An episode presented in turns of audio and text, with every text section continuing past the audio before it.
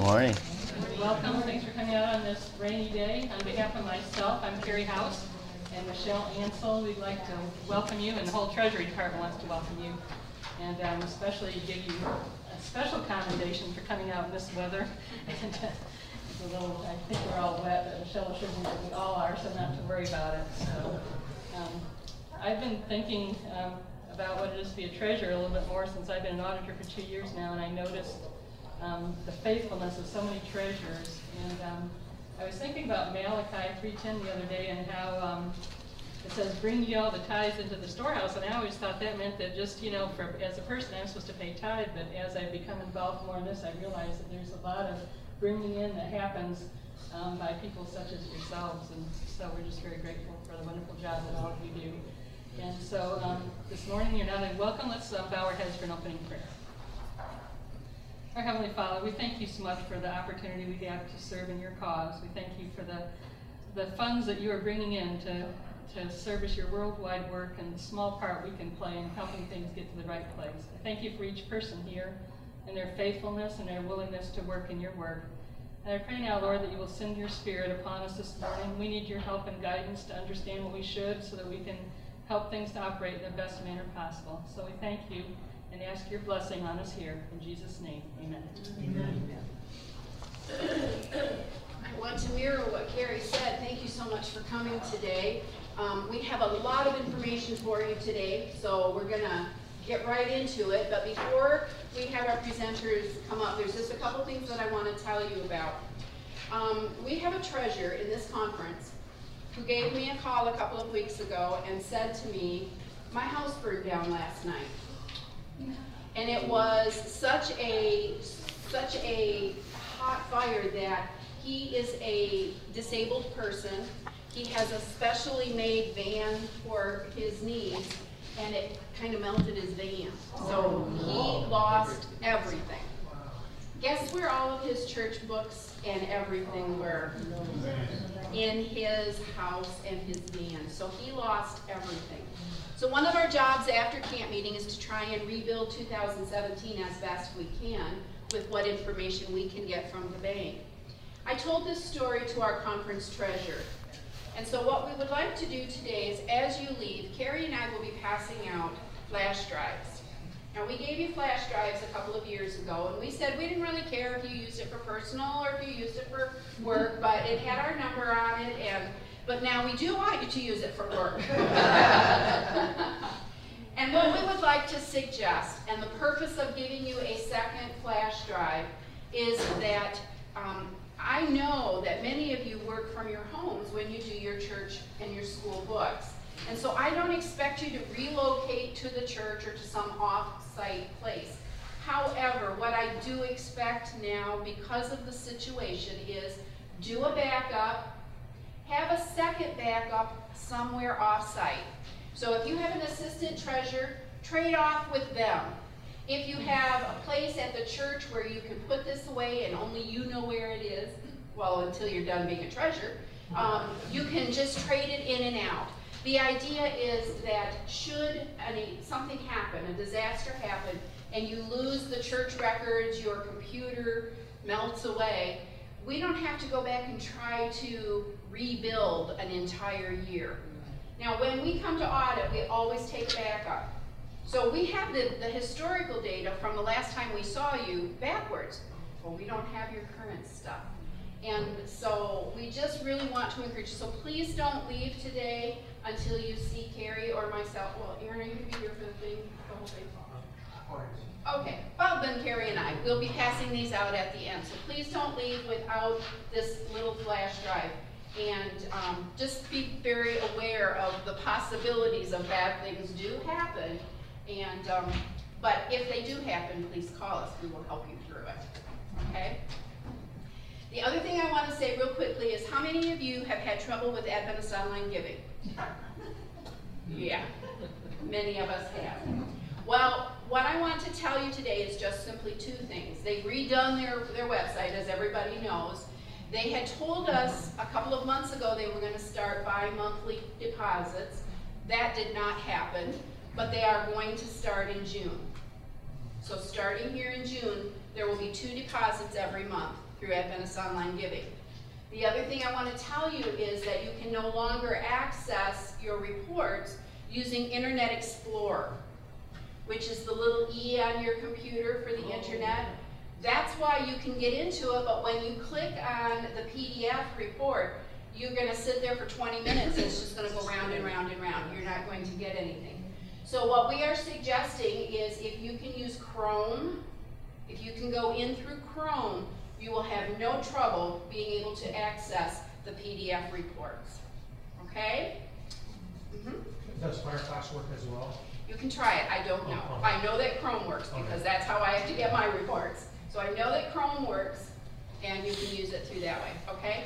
Now, we know that the reason you come to our meetings is because you love Carrie and I so much, but you come to get tithe envelopes. Yeah, we know that. So, what I wanted to tell you is that the tithe envelopes are coming. We did bring them up. We have six cases of them with us this year. Unfortunately, I said to deliver them to the boys' dorm worship room. They ended up at the warehouse. So I don't know. boys' dorm warehouse. So we have someone bringing them up during our meeting today. So there will be tithe envelopes available to you at the end of our seminar today. Okay? All right. Today we have two very special guests that are going to be presenting for us. The first one is Leander, and I'm sorry, Tomazeli. That's right. Oh, yeah. yay for me! Um, he is our Advent, our Lake Union Adventist Risk Management Representative. And not only were treasurers invited to this seminar today, but so were church safety officers, which is kind of a new concept again, but it's a concept that is very, very important. And um, so we're hoping that you will start the conversations back on your boards with some of the information that Leander is going to share with us today. When he is finished with his question and answer, then Lance Mack, and most of you, if not all of you, know Lance Mack from the Lake Union. He's one of the programmers for the Lucas software. He's going to talk about how secure our Lucas system is. With all of the news we get about, you know, internet, people hacking and this and that, he's going to talk about just how safe our data is when we're working on the internet with our with our Lucas software. Okay? Leander, thank you so much for coming. Thank you. Good morning. morning. Thanks for coming and making it through the rain. It was a lot of rain this morning on the way here. And my name is Leander Tomazeli. I'm from Adventist Risk Management. But before I start, I want to ask you a question. Um, how many of you are church treasurers? Okay. How many of you are safety officers? Okay, good. Um, who am I missing here? The, that's, it. that's it? Yeah? Okay, very good. How many of you know what Adventist risk management do? Yeah? Very good. Some of you don't. So before I start, I want to show you a quick video of this is not working. Okay, I'll use this. Of what about what we do.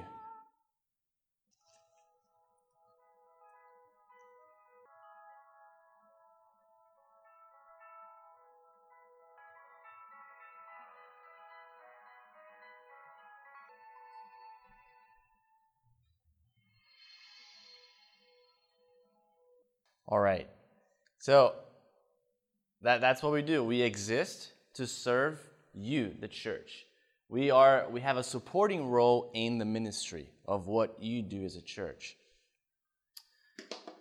So just want to introduce the team. That's me on the left and on my left, and Nancy's the CSR, the customer service rep. So if you need, if you're doing uh, an activity at the state gym, gymnastic place, or, or the, whatever it is that you need a certificate of insurance, you go through the conference, the conference requests that certificate of insurance from us, and we issue that, and the conference sends it back to you. So Nancy is the one who produces that certificate of insurance. Now, what, what do we do? Yes, question. Time process of that request. What was it? How long does it take Uh, it depends. If it's a rush request, it could take 24 hours or less. Uh, if it's not, depending on the, how much demand we have, we, c- we can take 48 hours. But we usually turn it around pretty quickly. So Are you based in Michigan or the GC, since that's a GC phone number? we are based at the GC building. Yes, at the same building as the GC. So So you're out, you're out. Eh, Silver Spring, yeah, in Maryland. Yeah. Yeah, you're welcome. By the way, this has to be a conversation. So if you see or hear something you have questions on, just raise your hand. Let's talk. This has to be an open, open conversation so we can all learn from what we talk about. And, and by the way, if you hear a little bit of an accent in my speaking, it comes from Brazil, all the way from Brazil to you guys. So, so we see ourselves as a ministry and not so much as a business. Even though we are the insurance company for the church, we are here just to serve the church. Other insurance companies have the option of insuring anyone, any client they want, but we as a church, we have the mission of serving the church only. So if a conference wants to go outside, they can, but we will only serve the church. So let's say all the conference decide to get insurance elsewhere, even though not recommended by NAD, we would go out of business in a way. So we exist to serve the church, and nobody else understands the church how we do. We, we operate as a church in a very unique way, and understanding those needs are very important. So, what are the three parts of our ministry? Risk identification, risk control, and risk financing. What are those three? So, risk identification is where you guys, as safety officers and church treasurers, have a big, important role in. You analyze the risks and you identify the hazards. So, we're going to talk about the inspections, but that's where you come in heavily. You go around the property and you create that mentality of safety. You see something, you see, well, that could be a hazard. You know, a kid can trip and fall because of the wires on the floor. Or because of this the pothole on the parking lot someone can fall and get hurt. So you start thinking as you as you partake on, on the church activities and you start analyzing identifying what the potential hazards are. And then once you identify the problems you have to control so you create a prevention plan. You, ch- you take those suggestions those recommendations to the church board. And then you will then make a decision and action will take place so you minimize your overall risk.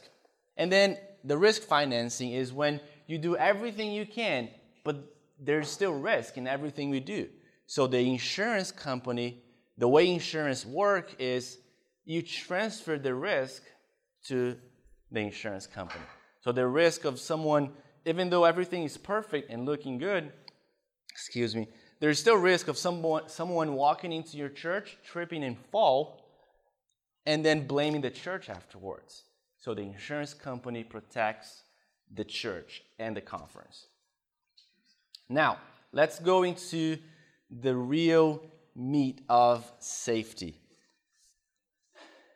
As you know, as some of you may know or may not know, the NAD voted the 2017 initiatives those are five main initiatives for 2017 and beyond.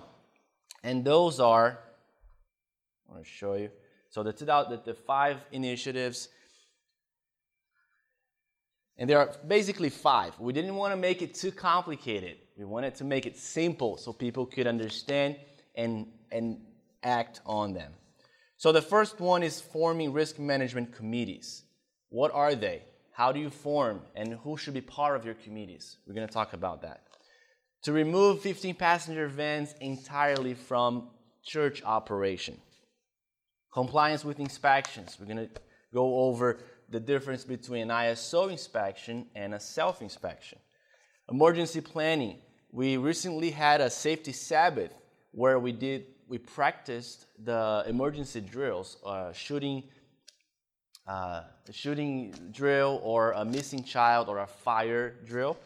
And then we have camp safety, which I have to quickly say Mission Conference does a fantastic job with this camp. I have never seen uh, such organized camp operation as this. So I'm very much impressed. So the process.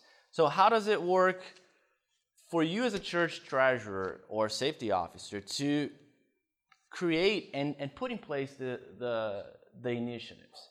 it's, it's a process, and you have to be patient, and you have to remind your leadership about the importance of safety. So you have to, to get your leadership or on board. Practical goals. We're not gonna solve everything in one, you know, in one at once. It takes time. So what I want you to take away from everything I'm gonna talk about, take two, three the most takeaways, things that can very much be applicable to your reality. Everything, if it's not applicable, just skip over it. Make sure you, you, you grasp and you understand and, and take away what is really applicable to your reality. And then once you, you have leadership on board, you're going to create measurable goals. You're going to measure your, your actions so you can then report to your auditors, which I'm going to talk about. One of the 2017 initiatives is to include a risk management item on the audit. And I'm going to show you how it's going to look like. All right, so let's move on. Um, so, this risk management committees, you have you're gonna you're gonna include all your leadership in that meeting. Okay, so because you want to you want to get every every leader in the church, decision makers on board on this. You're going to come up with measurable goals, and some of the agenda items could be 15 passenger vans, emergency planning, inspections, and follow up. My opinion, the last one, inspections and follow up, and then because the 15 passenger vans, we've been preaching that message for a while. I think most of you are aware of this already. Emergency planning, very good. Let's do a drill once a year, at least once a year, or twice a year recommended. And the inspections and follow up, we're going to talk about it in a moment. So, all right, this is pretty much the like the map. The safety committee brings leadership, and you make a decision. You grow. You create a, a safer environment for your church. So, what does it mean to be a safety officer? Okay, by the way, a lot of this information is on our website. We have a full uh, job description document on our website for safety officers. So the safety officer will be kind of the leader of this whole safety committee idea. He's going to spearhead the committee. Uh, you're going to bring everything together, okay? At the same time, you are the leader. I don't want you to feel you're overwhelmed with the things you have to do. It's, it's, it doesn't take that much time, okay? It takes willingness. And you have to, to be willing to do it. So you, you just create, you put everything in place once, and everything else is maintenance. You make sure people are following up with their recommendations, the actions, and so on. All right, let's talk about. Um, so the meetings, they, they meet on a regular, like once, maybe once per quarter, once per semester. You just want to make sure that re- the, the actions recommended are being followed up. Okay? There's a very good, um, interesting uh, Bible verse that says, Where the, there's no counsel, the people fall, but in a multitude of counselors, there's safety. So when we come together as a church, and we think about the safety needs of our congregation. Imagine this. Imagine if, because of your safety fire drill, okay, because the, the way you practiced over and over again with your church congregation, okay, a happen, fire happens. And because of that practice, of that rehearsal over and over again, a church member is saved that otherwise would have lost he, his or her life. So it's that kind of mindset I want you to understand. The, the things we talk about, it's about prevention. It's about preventing a death. Uh, I, I, I, a lot of claims come to mind where if we should have done, if, if, if we should have thought of this beforehand, a, a teenager would not have been, uh, been molested or a teenager would not have been uh, killed in, a, in an accident. So, prevention is key. Being proactive in all safety matters. So, Uh, let's move on. I just I don't want to spend too much time here. The NAD has voted to remove the use, renting, borrowing, everything related to 15 passenger vans. And if you if you're not sure if you have a 15 or a 12 passenger van, please call the conference or myself. I'll be happy to help you checking the VIN number, checking the wheelbase measurement, as well as the vehicle length. There are a few calculations that we can put in place to find out whether or not you have a 15 passenger van. So the numbers talk for themselves. We have had in our church only, this is just the natural, national statistics. In our church only, we've had multiple deaths because of 15 passenger vans. They have a higher probability of rollover, and I personally have driven one like that back in my previous employment, and it is very much unstable. It's, it's really weird. That's the, that's the right word. When you're driving it, you don't, you don't have much stability, so you, you keep trying to get control over, over the van, but it's really not there. So it's a structure problem that we have to stay away from. All right, enough on that. Uh, so managing the drivers. Quickly go over the, some recommendations from ARM. Ideally, 21, 21 years old or older, driving on behalf of your organization. So let's say you're putting together an, an activity or a Pathfinder activity. You're going out hiking and you're taking a church, a bus, or even a church member's vehicle. Okay, you look at the safety aspects to that to that thing. So you ask someone responsible with uh, good driving records, and you can ask for um, references. There's a volunteer application. If someone is volunteering for your church, you can have that volunteer application where you can check references. Um, if that person did a background check through the conference, you have the driving record as well. So, a, a, a few things in place to make sure we have the good people working on behalf of the church. Okay? And adequate insurance if driving their own vehicle. Uh, just want to highlight here that if you're driving on behalf of the organization, on behalf of the church, you or anyone in the church, as a volunteer or as a, as a personal vehicle ownership, your personal insurance rep- responds first, and then the church's insurance would pick up the excess from a liability standpoint. Okay? Any questions so far? Go ahead.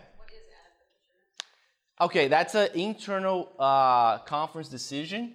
Some conferences ask 20, uh, 250, 500 because it depends on the state requirements. You have to talk to Edie Ellis at the conference to find out what is 100, 300? Okay, so mission conference 100, 300. Thank you. All right, manage fatigue. Uh, you want to choose your drivers wisely, okay? Rotate drivers every two hours. Make sure it's you, you don't choose a, a, a, a young adult who drives in text, okay? That's really, I mean, I can't say that enough. You know, you know all the dangers associated with driving and texting. Uh, vehicle maintenance. If you if you do if you have a, a, a church-owned vehicle, you have to make sure as a treasurer or safety officer that your vehicle is properly maintained. So you can, conduct a pre and post trip inspection, and we actually have forms showing you how to do that. So you can download this form online. You just pretty much go around the vehicle and you can check the boxes and make sure the vehicle is in good condition.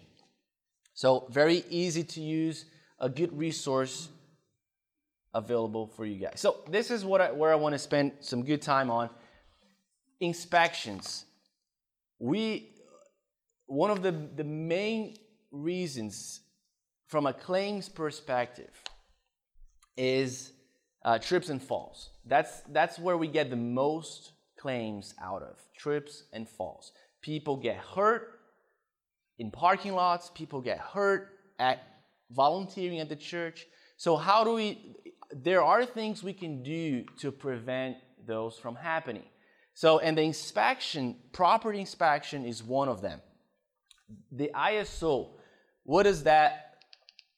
Oh, that's why it's not working. There it is.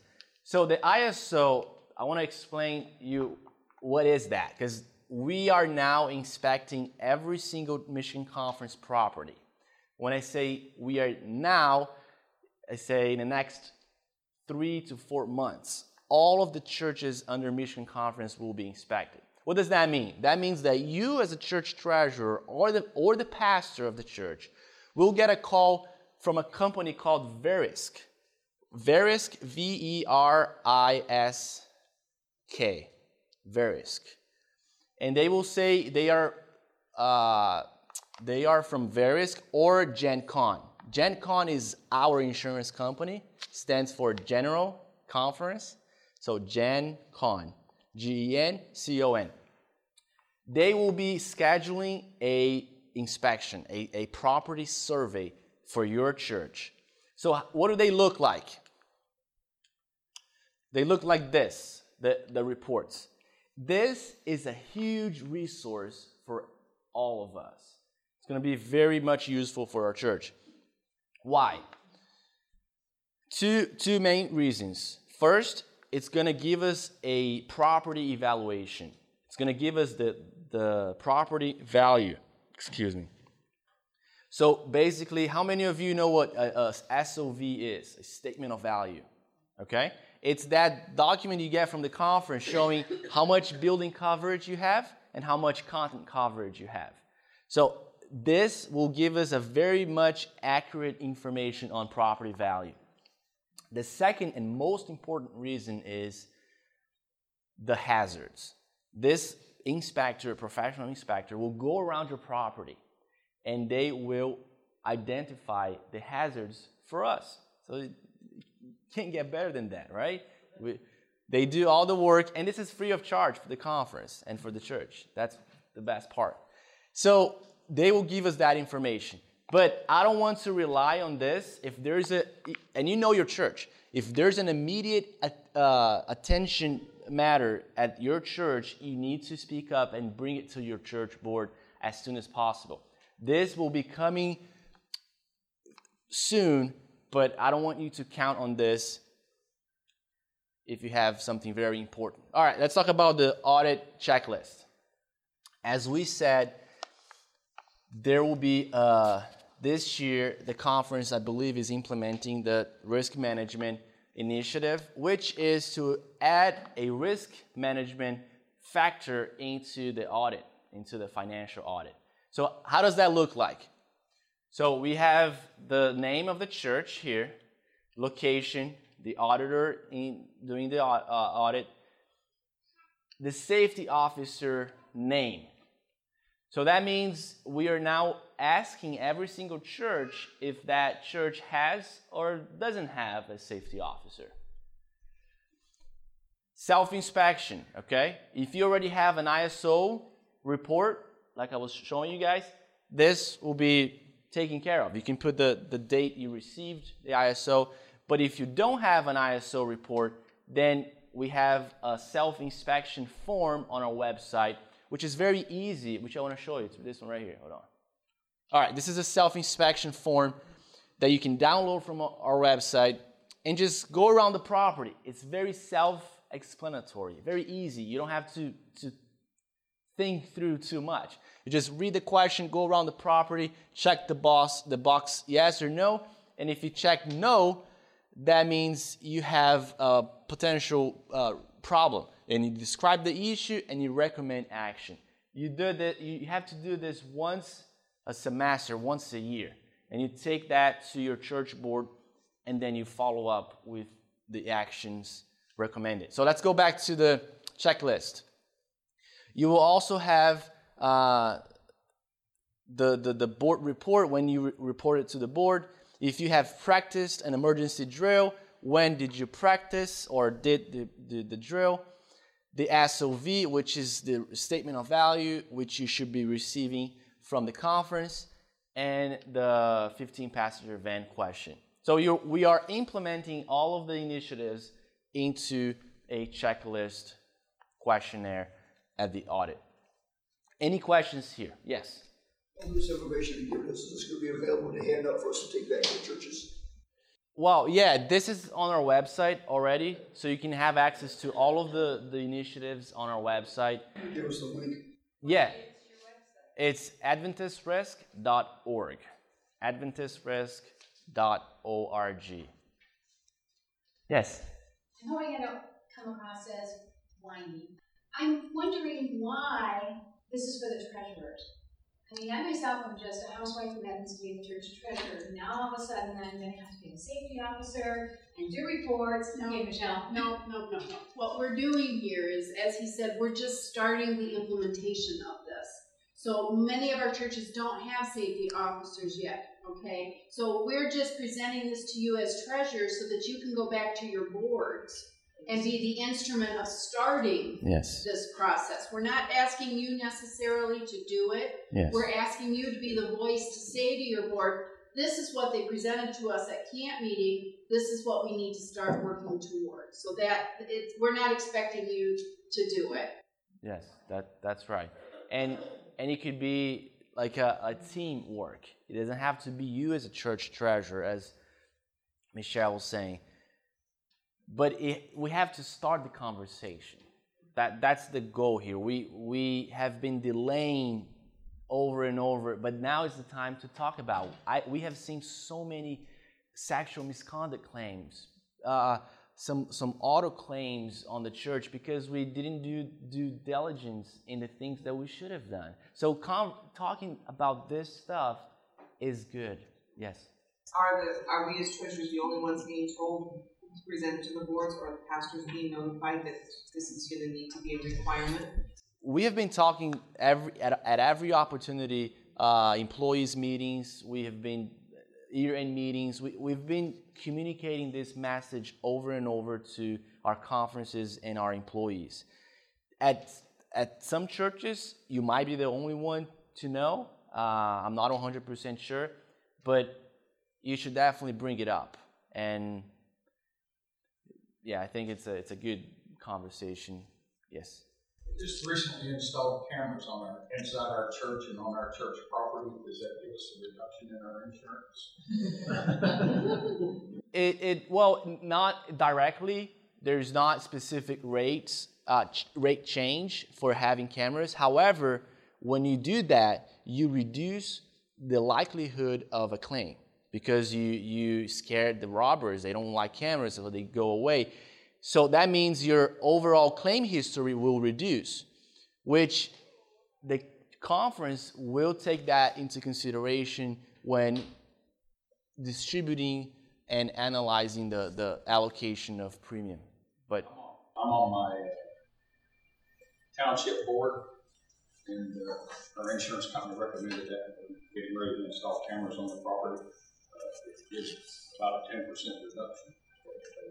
okay, the conference told you that, or oh, the, the county. Now, our insurance with the town, that we have through the township, they informed us it'd be a ten cent, ten percent reduction on our insurance policy. Oh, okay. Hmm. So they want ten percent from the church, That's a city. It's The just, city right? our insurance company highly recommended it, and uh, they come and give us a talk at our meeting, and uh, that's what we chose. The city. Okay. There- Townships are in Michigan and they are like cities. Oh, For okay. people that aren't used to Michigan townships, Hmm. we live in a township. so. Okay, and the insurance is provided through the church or through the township? No, it's not That's through a the church, township. it's, it's Okay, yeah, a state organization. I, I see. So yes, insurance companies they have different rating uh, regulations. So I, I can't speak on behalf of that town, but yes. Uh, thank you for bringing that up. I would just say if, if the church has implemented a security camera system or uh, put in a new alarm system or something like that, do let us know at the conference. Um, if EOS or Wendy Welch, if they're handling property insurance, because we will take that into account when we do our property insurance bill. So yeah, do communicate with us on. Very good. Thanks for bringing that up. Any other questions or comments, or you want to share a story that it everyone can benefit from. All right, let's move on. I have a few questions. Now it's quiz time. What is wrong with this picture?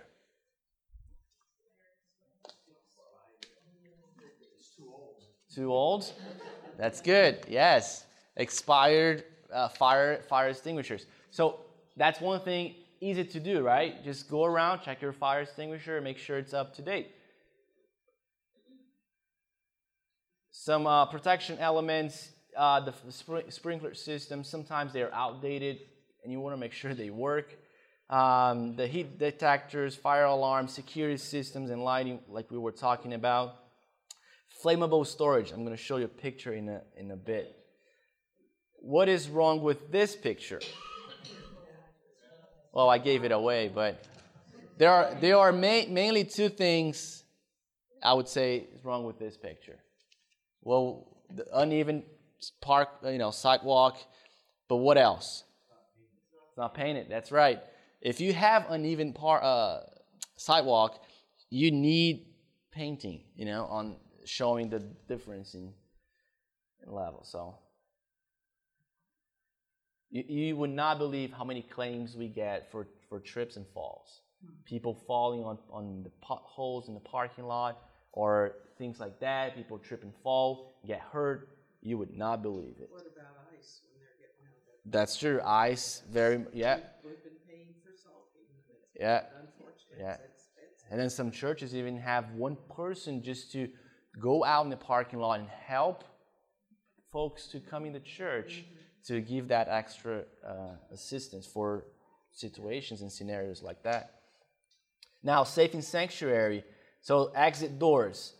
I have seen many churches piling stuff in front of their emergency doors. So, we have to make sure we don't do that to, to our churches. So, the, and also the emergency door hardware, it has to swing out so people can imagine if there's a fire, 100 people trying to get out, and then the doors have to open this way.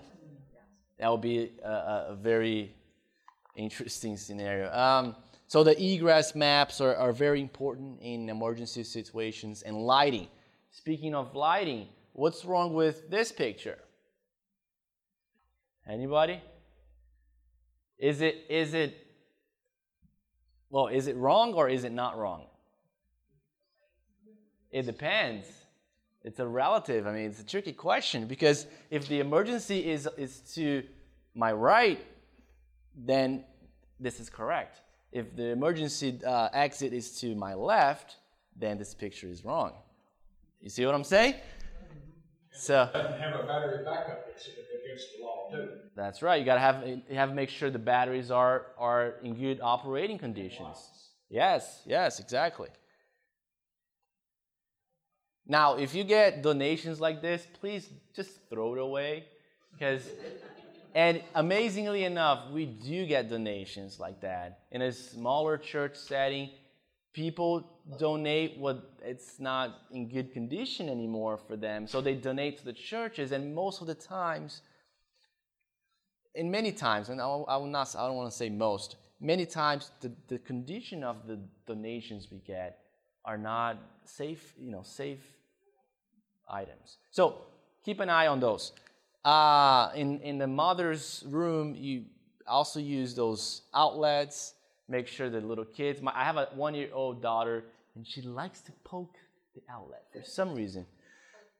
So I, I brought some of those home. Uh, you know, make it children uh, ch- what do you call the safe for children child child proof child proof the house.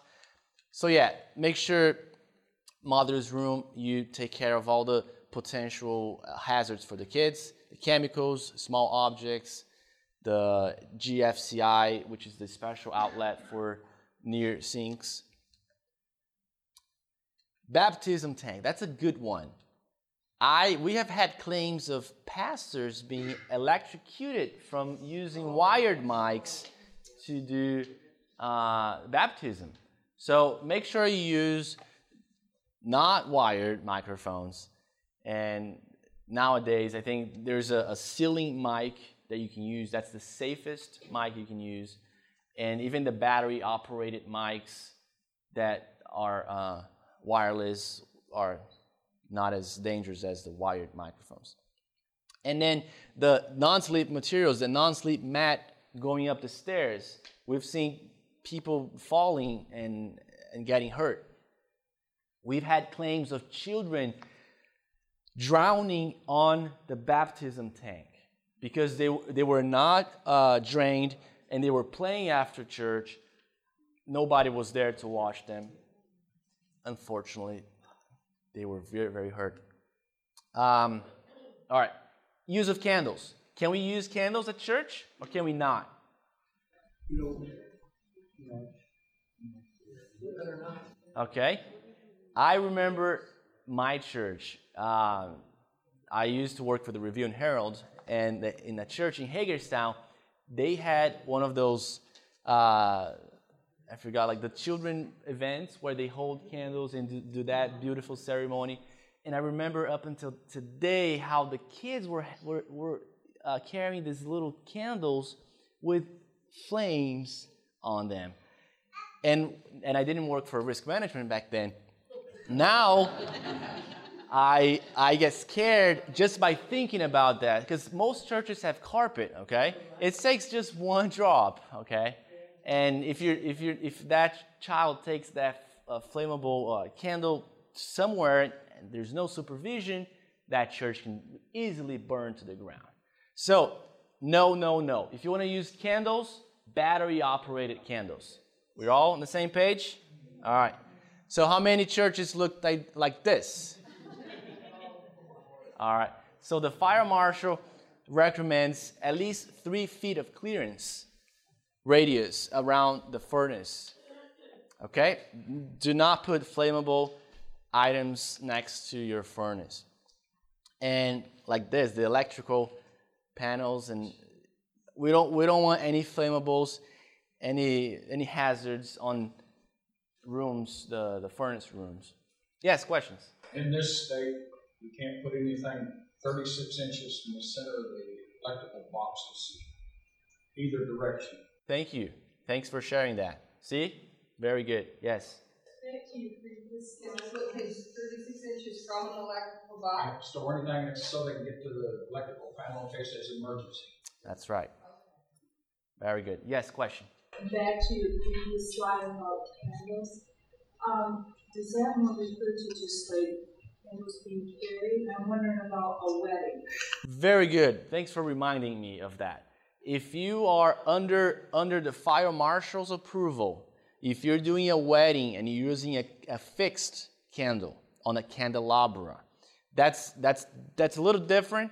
We do recommend running that and letting your fire marshal department know you're doing a wedding with candles, because uh, they will be ready to to rescue the church if necessary. Uh, and yes, that's that's the that's the scenario where it could be approved yeah, that's that, but it has to be fixed on on a stand. Yeah. I got a notification from the fire marshal's department sometime this month or next month they're going to inspect our church property. Okay. Good.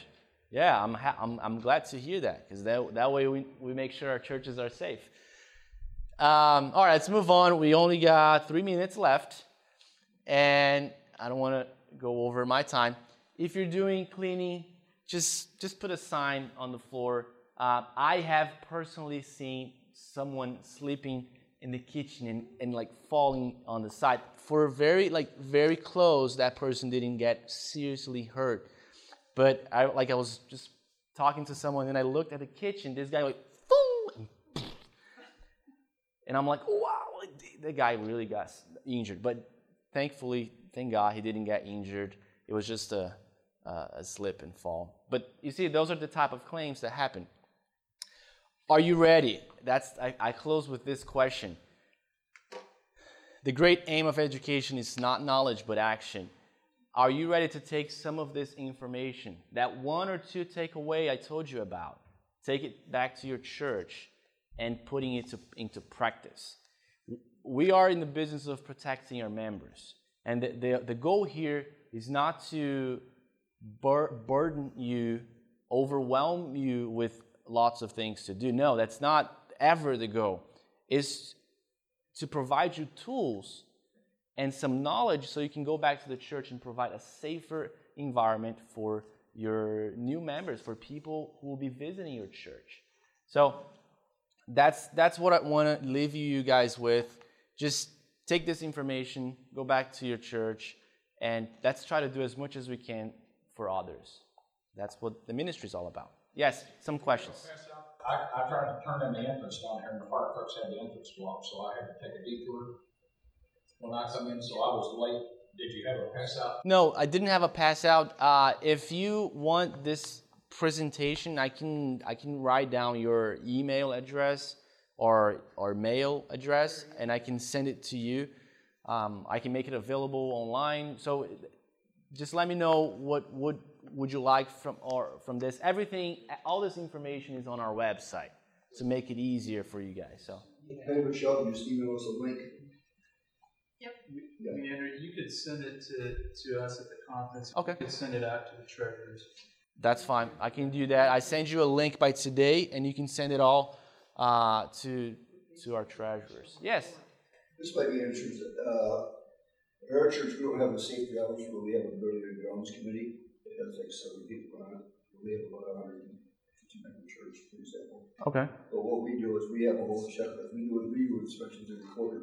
We have a whole checklist of different things that people around. Very good.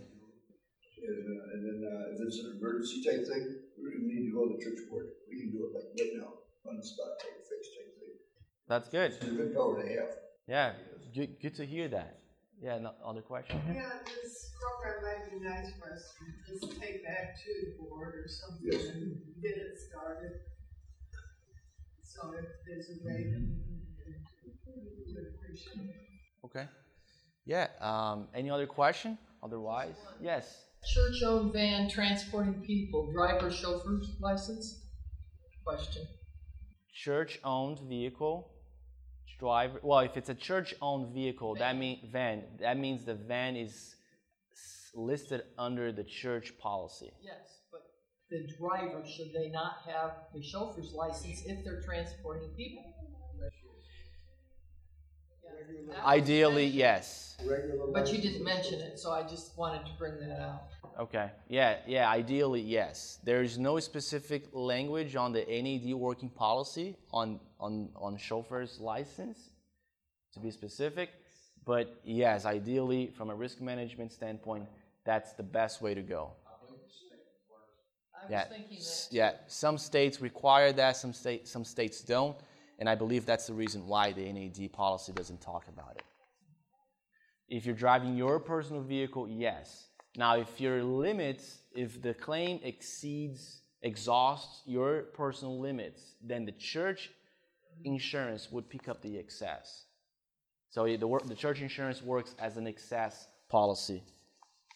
Last question. Isn't that only applicable if this is a church activity or? Yes, yes. Ideally, yes. That's that's how it works. If it's a church, um, yes and no. The the insurance is to protect the church. If we're brought into a lawsuit and the church is named as as as in a lawsuit, the insurance will protect the church. Yes, the church should always vote the activities and make sure the leadership of the church is aware of who is picking up who and, and, and how the whole pickup process will take place. So we're just picking up members that want to get to church, we have to have to vote on we usually just say, we can't make it? Well, you don't have to have a vote on it, uh, and and it's part of part of the ministry. You just have to be aware that your personal insurance will be will be primary, and the church insurance may not even respond depending on the situation. It's a, a lot of variables go into a a court scenario. Just one last thing. If the church doesn't have one now, and you have, you work with school and children's departments, you should appoint a shield of vulnerability leader. To make sure that everybody working with children has gone through the shield of vulnerability. That's right. That's a very good point. Um, and you can start setting up here, my friend. Yes, I do recommend.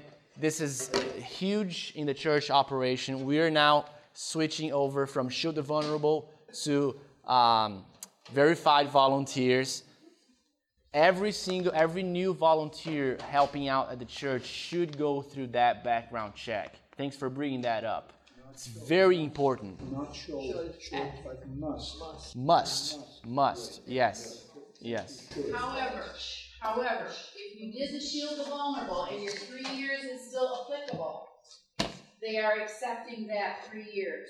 Yes. But when it's time for you to renew, you will need to renew with verified volunteers. Yes. Need or must? Must, thank you. Must. One last question and I'll sit down. I skipped over the 48, 72 hours, and how do we know which thing that we're supposed to get a certificate of insurance for from you? Is that on the website telling us which activities I have to get a specific Right. certificate for? that requirement comes from whoever you're renting it from. So if you if you're doing an activity from uh, renting a gymnasium from the state, the state will come to you at the application process and say, "We need a certificate of insurance with this language, with this insurance limits." So that at that point is where you come to us and come to the conference and say, "I need to fulfill this requirement, this insurance requirement." Otherwise, you don't need a certificate of insurance if no one is asking you for one. That's the behind the scenes. We don't expect you to know all of that, but we have Yeah. very, very good people at the conference office. Edie and Wendy are very good at what they do, so if you have any questions at all about insurance, please call them at the conference office. They will be more than happy to answer your question, and if they don't know, they will get the answer for you. Okay? Okay? Hang on just one second, Lance. Sure. Uh, Did you, the speaker thingy? Okay. Um, our current under treasurer, Aaron McNulty, would like to say a few words. Um, well, I could say at the end, but I just want to um, share with you how much I appreciate all of what you do. Um, just briefly, I have accepted a call to the Kentucky Tennessee Conference. Um, I'll be serving as their treasurer down there. But I just want to thank you guys for what you do. Um, I've appreciated the interaction I've had with those of you that I have had. And um, it's a small Adventist world, so no, I'm not that far away. But um, got a great team here in Michigan, and you guys do excellent work. So I just wanted to say thank you for what you do, and I've appreciated the time I've had with you in the five years I've been here. So.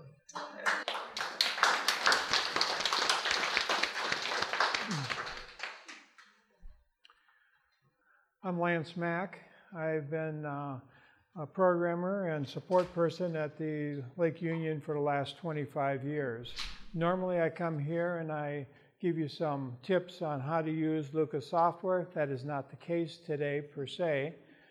Uh, we're talking about data security, and uh, you probably have heard a lot about that. I do have a handout if you don't have one that uh, is uh, highlighted because I knew I wasn't going to have enough time to hit on all these points.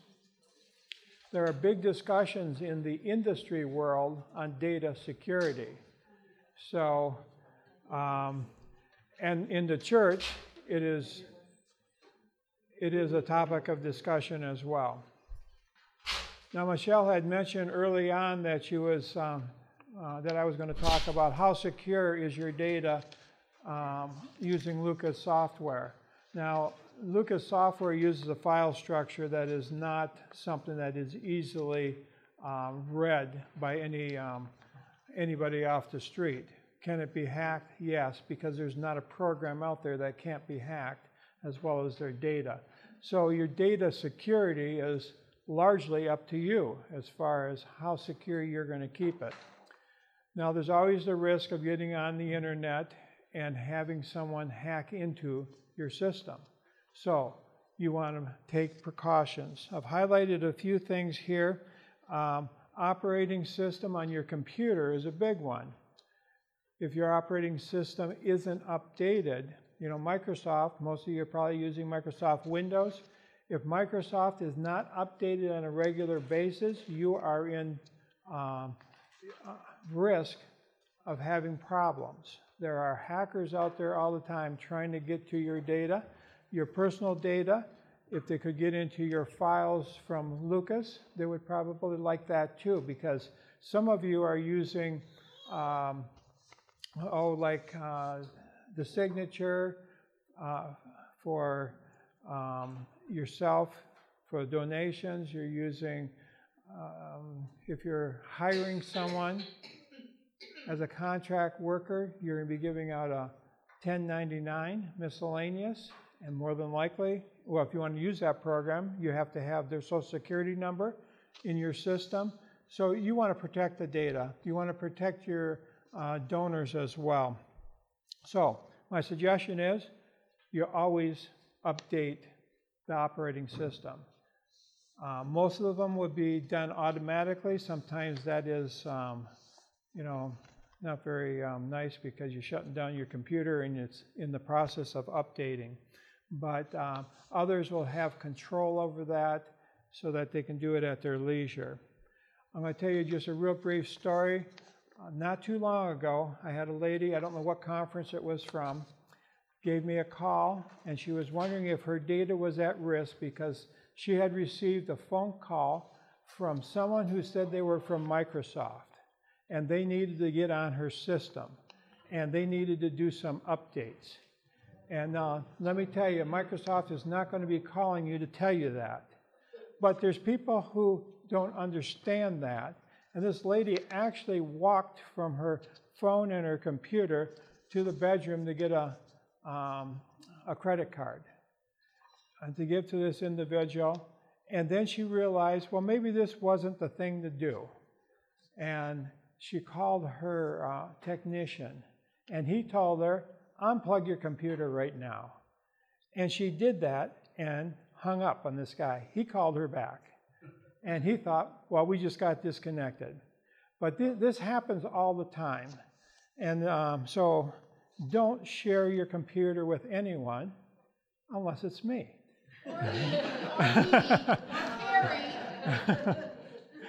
so, but you're in control of that because more than likely you're calling for support and you know who you're calling. It's the same as if you're going to give your credit card number out to someone you're doing a purchase with. You are the initiator. So, in the case of your support team, yes, you're going to have um, uh, times when you're going to share your computer um, screen with us. Um, and by the way, if I'm working with you, I presume that these ladies are the same they're going to tell you what they're doing on your computer so that there's no, there's no questions about it. Um, email. Emails are very easy to hack. Be very careful about downloading any attachment, even looking at an attachment from a friend. I, re- I have received just recently because I'm on somebody's address book on their computer and they were uh, hacked into, and I started receiving information that wasn't from that individual. Be very careful when you're opening up emails. Yes. A real concern with people that send multiple emails under the to line, and everyone can see everyone's email. Uh, even from the conference, I get those. And okay. we talked to some of them but I notice it's starting to happen again. They should go in the blind copy. Send it. Yeah. We send it to ourselves, and then all the rest of them are blind copy. Okay. It just, I don't like my address out, the Mhm. email address out there with it. But if somebody hacked your email, pardon me? Even from the churches. Yeah, okay.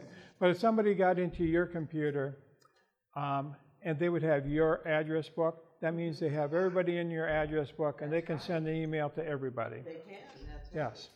So um, the other thing with emails is if you ever have an attachment, even if it's from someone you know and you think you know what it is, if it's an EXE, which is an executable, it could be a BAT as well, batch file, don't open it. You need to know for certain what you are getting. As a matter of fact, a lot of the emails now don't even allow an attachment with an exe. I'm jumping down to the third section there as far as operating systems. Oh, um, up above, actually the very second one, I hope none of you are using XP. XP is an obsolete operating system. Uh, Microsoft does not support that any longer, which means that when they're doing updates for these viruses and that that are uh, coming out, the new ones, if you're using XP, you are not protected.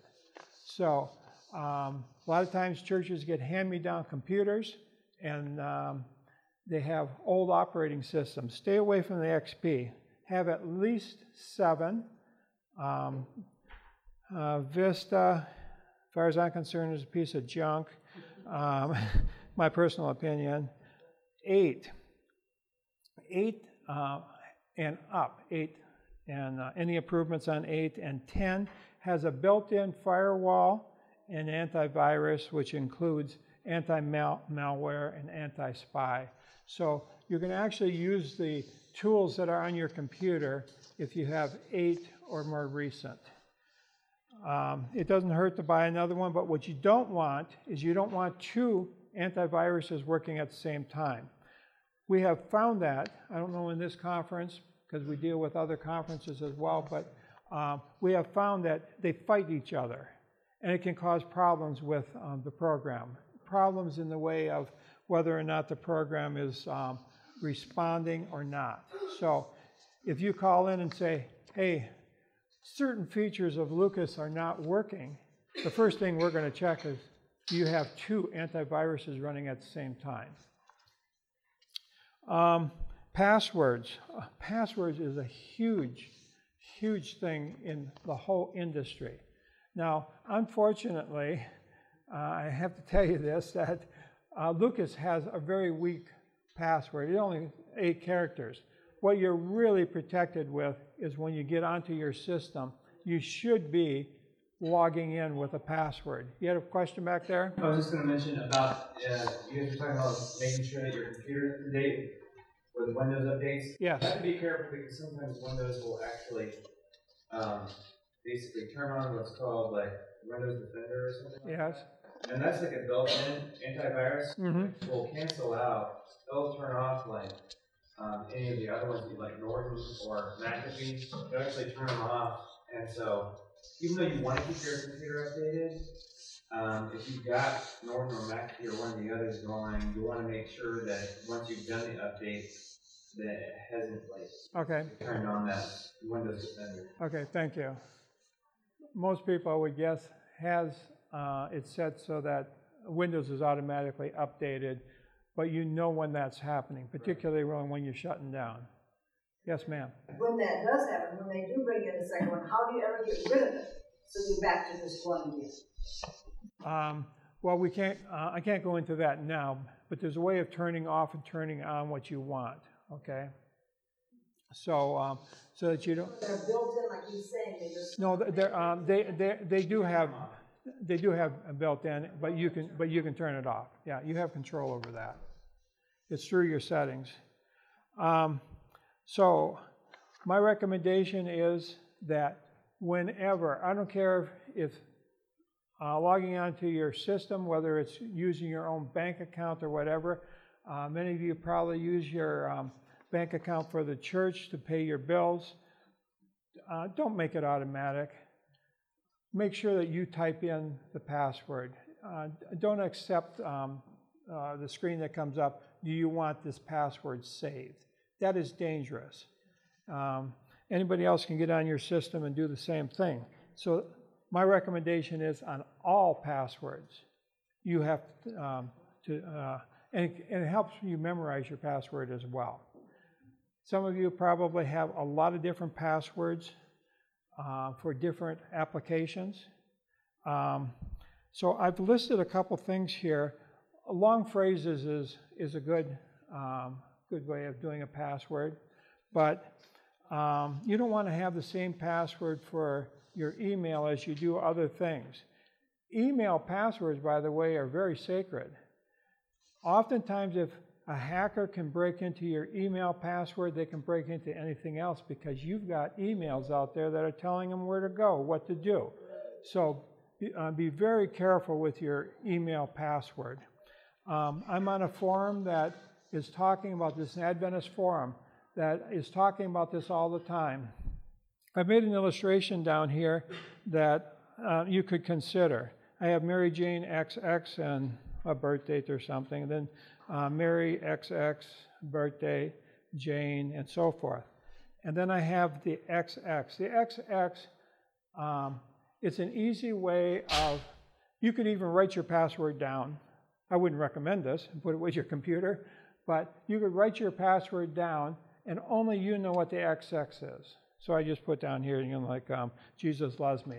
You could have a phrase there that is um, something only you know. It's never written down, and you could m- use many different forms of um, the same password and um, have a note of what is used for what.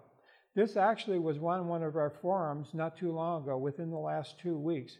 Uh, that that was a suggestion because um, we're inundated with different programs and all these passwords, and how do you keep them straight? And then the discussion is, we'll put it up on the cloud, or put give it uh, somebody else control over it that has a program. And these, they're not bad programs, but everything is hackable, unfortunately.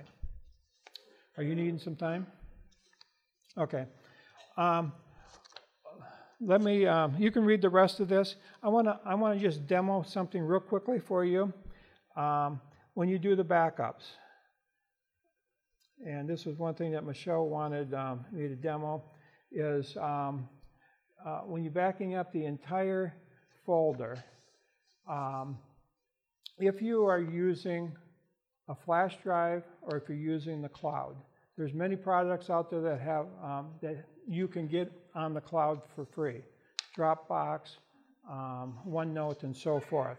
So what I'm going to do is I'm going to um, locate on my system here the um, I have Dropbox, and um, well, let me tell you where Dropbox is going to end up. It's going to end up in user files.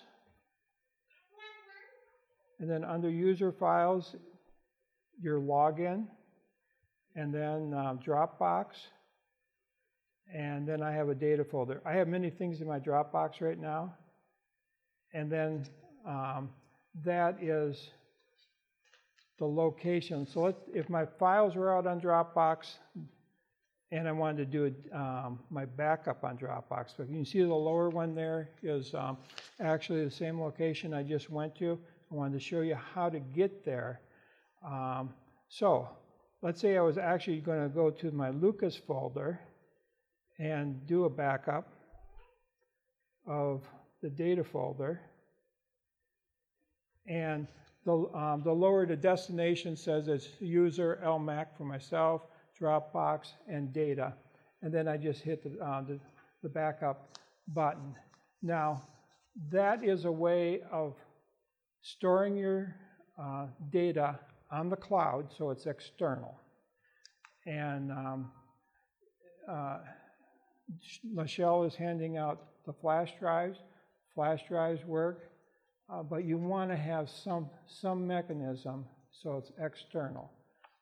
Over the years, I have talked to a number of people. November, December, they lost everything, and they have to rebuild everything. Now, this tells you that the uh, backup was successful. The next time I get in, it will have stored that information um, on, the, uh, on the lower one. The reason I didn't store the upper one is because I'm not using the standard. Um, Michelle, you're needing a few minutes. You only got a few left. Are there any questions? Yes. You say that we should use a designated computer for Lucas and not use the general internet. So we can't even do our banking, online banking on the same computer? What I'm really referring to is that you don't have your kids playing games on it. Um, you're going to do banking on your computer. You're going to do banking on your computer for the church more than likely. But I tell you, these games, they're, um, they're a target. And um, this lady had a question. How safe is the cloud? That makes me so nervous. It feels like it's out of my control and it's out there for everybody anytime. Well, it's not out there for everyone, but um, it is, I use it all the time. And I used it, uh, when I was treasurer for church, I used it for backing up externally because it was so convenient. But I also had other mechanisms. I didn't rely on one, such as flash drives. Just a couple of things, because I've been in computers like you, since, since back when you did data cassette tapes. But anyway, I have a laptop that's, that I do the church stuff on Mhm. exclusively, so it's what it's used for. So when I'm doing that stuff, I actually have Wi-Fi turned off. So every time I turn my Wi-Fi on, it stops loading new witness to the conference. Okay. Because I do everything else on a Mac. But- oh, So it's just, you know, it just, it just seems that way to do it. And I make my backups actually, you know, my backup to a flash drive. I back up to two of them. I've actually had a flash drive fail. They got a Okay. different File. So I backed up two of them. Okay, good point, because they, they do fail on occasions. Thank you very much. This is a topic that a lot of people, like myself, I consider myself to be fairly techy, but there's a lot of information out there about the cyber stuff that I am not familiar with, and it is scary. It is scary stuff. So thank you so much, both of you, for coming in today and for sharing with us. But- Again, we are not expecting you to go back and, you know, walk around your properties and start taking notes. That's not the intent of this. The intent is go back to your church boards, talk to them, and just start the conversation.